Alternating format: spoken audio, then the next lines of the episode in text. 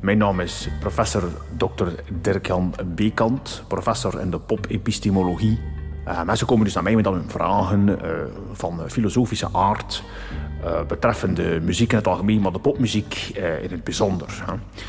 En deze dagen zien wij ons als het ware geconfronteerd met een zeer wezenlijke kwestie. Vooral de iets oudere millennials, als zich daar zeker sterk in kunnen herkennen. En dat is met name, wij gaan naar het Sportpaleis om te kijken naar Arcade Fire. En wij vragen ons af, mogen wij dus nog meezingen? Want Arcade Fire, eh, met name de zanger, Win Butler, die man heeft zich dus eh, werkelijk schabouwelijk misdragen in de seksuele sfeer. Dat staat vast, daar gaan wij niet aan twijfelen. Wij geloven de slachtoffers. Hè. Maar goed, u heeft die tickets gekocht. Uh, ik hoef u de fundamenten van het neoliberalisme niet uit te leggen. Dat geld, dat bent u toch kwijt. Dus u gaat gaan, maar mag u dan nog meezingen? Hè? Moet u misschien een signaal geven als politiek handelend wezen, zoals Hannah Arendt dat postuleert, en dus uh, zwijgen. Zwijgend genieten van het concert. Nu, ik heb daar zeer lang over nagedacht. Met zicht op de Vlaamse Ardennen, waar ik een chaletje bezit. Uh, in de Zwalmstreek, meer bepaald. Maar ik ben tot de volgende analyse gekomen. Er zijn twee soorten meezingen. U kunt enerzijds fonetisch meezingen. Dat is wanneer u de woorden feitelijk niet begrijpt. Denk aan een mama appelsap.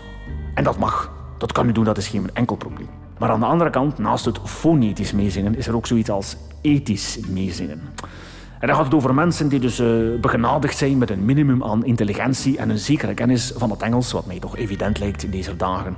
En dan zou ik zeggen, nee, u mag niet meezingen.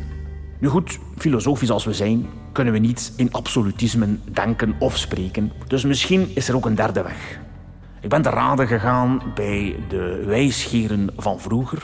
En dan kom ik altijd uit bij Plato. Hè. De grot van Plato kan ons in deze redden. De grot van Plato zegt, eigenlijk zitten wij allemaal geketend in een soort grot. Of een spelonk, om, het, eh, om de correcte vertaling uit het Oud-Grieks te gebruiken.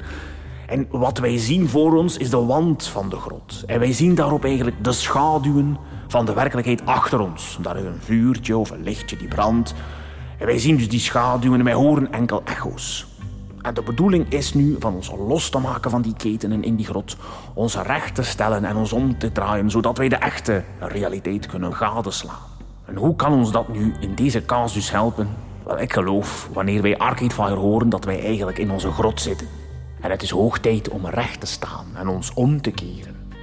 En dan zal blijken dat wij niet van Arcade Fire aan het genieten zijn, maar wel van ABBA.